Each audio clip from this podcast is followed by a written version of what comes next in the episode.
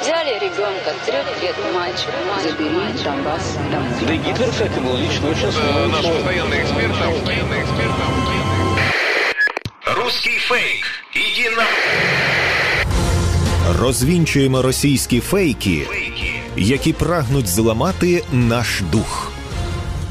З експертом детектора медіа Вадимом Міським на українському радіо.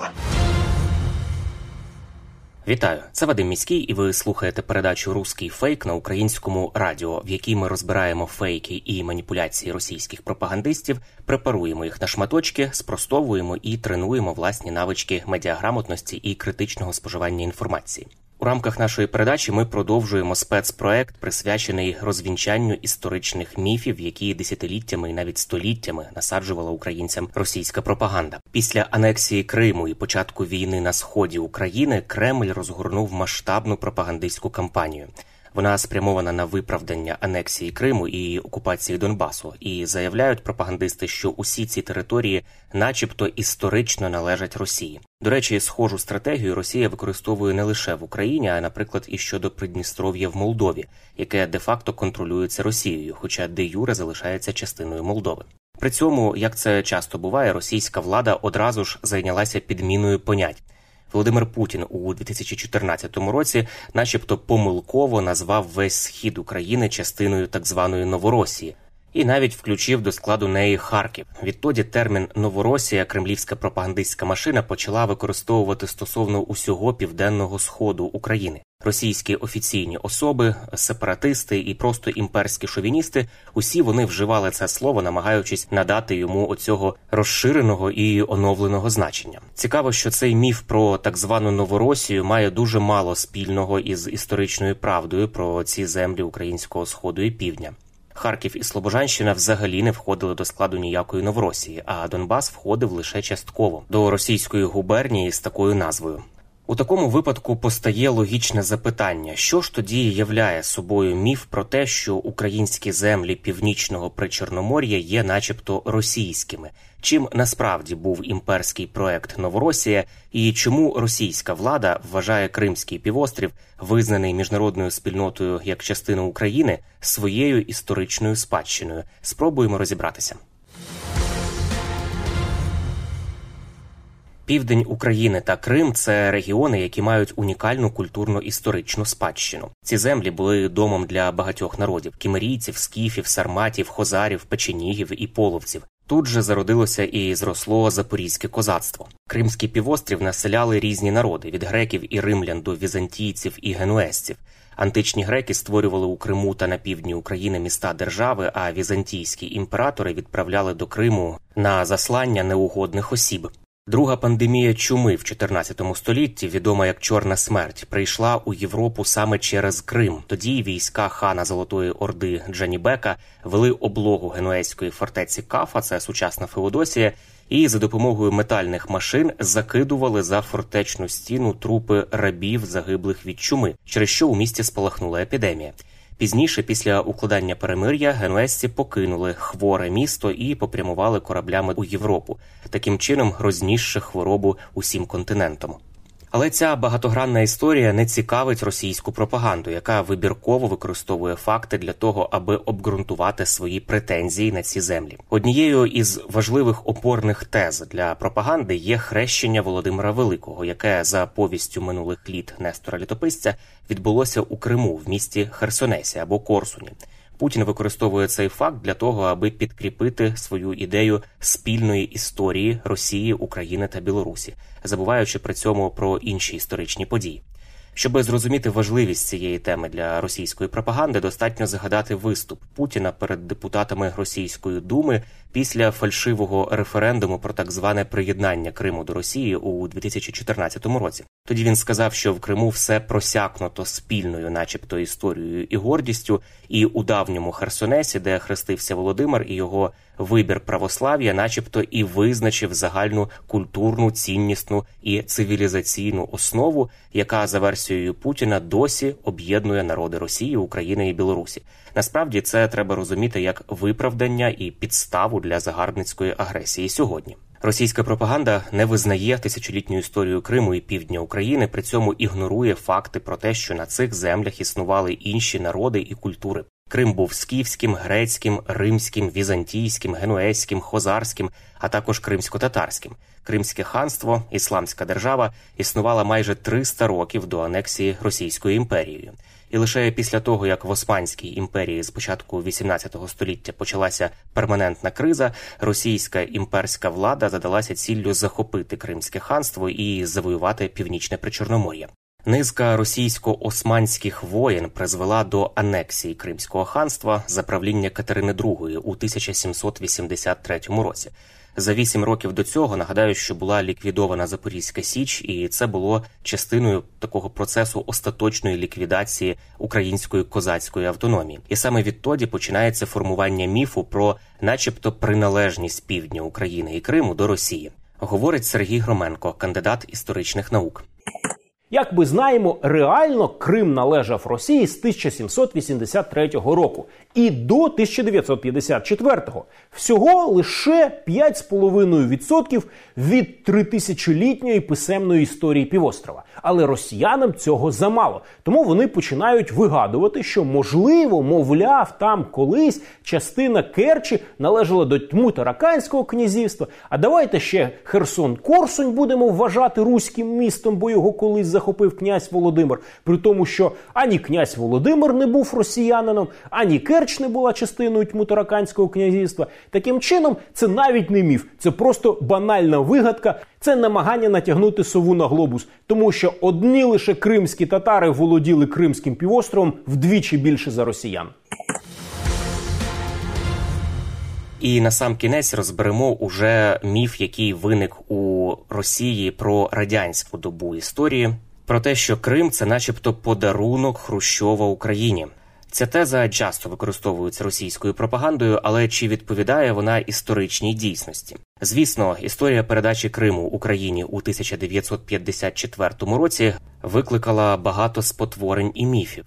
Сьогодні Росія намагається представити цей процес як необдуманий, начебто, крок Хрущова, особистий подарунок і волюнтаристське рішення. Але чи справді все так просто? говорить Владлен Мараєв, кандидат історичних наук.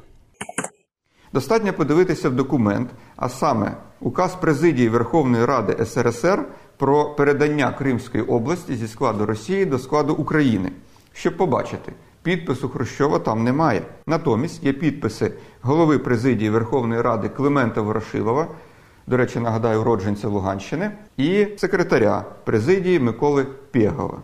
Чому ж тоді говорять про Хрущова? Річ у тім, що ті, хто це говорять, мають дещо спрощений схематичний погляд на історію. Після Сталіна вважають вони, керівником СРСР був Хрущов. Відповідно, він і ухвалював таке рішення. Проте вони забувають, що після смерті Сталіна, як свого часу і після смерті Леніна, існував період колегіального керівництва, коли рішення ухвалювалися не тільки одним діячем, а до того ж відбувалася боротьба за владу. Хрущов, як лідер СРСР, остаточно утвердився тільки у 1955 році. А в 54-му, коли ухвалювалося рішення про передання Криму, більше влади ніж Хрущов мав голова уряду Георгій Маленков. І сама оця постанова, указ президії Верховної Ради він був затверджений на засіданні президії ЦК КПРС саме під керівництвом Маленкова. Отже, головним промоутером передання Криму до складу України був не Хрущов, а Маленков. У 1944 році, після звільнення Криму від нацистів, радянська влада здійснила масову депортацію кримських татар і інших народів з півострова. Крим опустів і потребував відновлення. Русифікація Криму і скасування його автономії тільки підсилили ці проблеми. Саме у цей час радянська влада приймає рішення передати Крим Україні. Офіційно це обґрунтовують економічною доцільністю і тісними культурними зв'язками. Насправді це був дуже практичний крок. Україна мала відновлювати регіон, який зазнав руйнувань. Але цей нюанс російська пропаганда сьогодні оминає увагою, називаючи передання Криму подарунком. Чому це було ніяким не подарунком, а важкою задачею із відновлення півострова, з якою не могла впоратися Росія, говорить Владлен Мараєв, кандидат історичних наук. По-перше, за офіційною версією, Крим було передано насамперед з економічних міркувань. Як написано в указі, враховуючи спільність економіки, територіальну близькість і тісні господарські та культурні зв'язки півострова з Україною.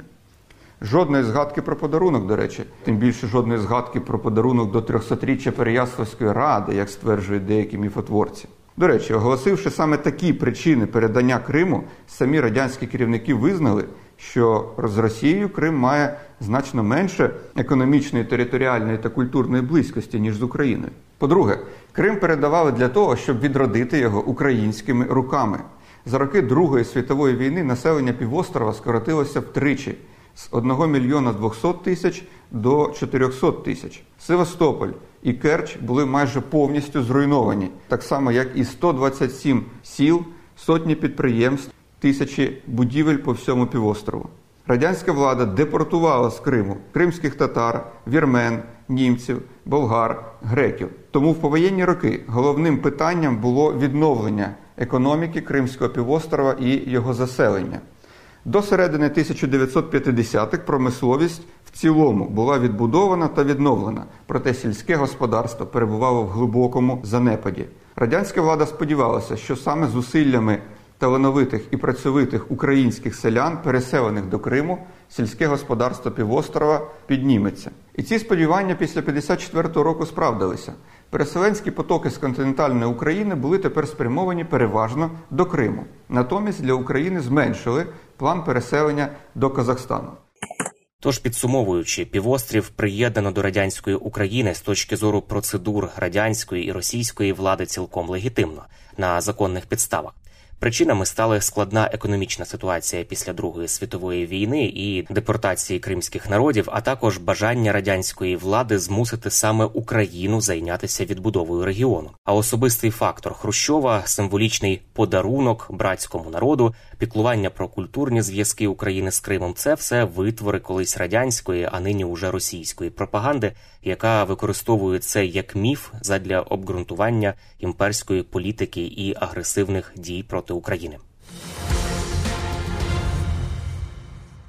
Із розпадом радянського союзу загострюється увага росіян до регіону північного причорномор'я і Криму. Під час кримської кризи 92-94 років відбулося розділення Чорноморського флоту, і більша частина його відійшла до Росії. Росія зберегла свою військову базу у Севастополі, і це було знаком її незмінних претензій на Крим. Тим часом у російському історичному дискурсі все частіше починає з'являтися термін Новоросія. До речі, почалося це ще у часи перебудови, що є основою імперського міфу про приналежність, начебто, півдня України і Криму до Росії. Після анексії Криму і початку війни на сході України пропаганда почала розширювати, якщо можна так висловитися, межі Новоросії, включаючи до неї уже Донбас і Слобожанщину.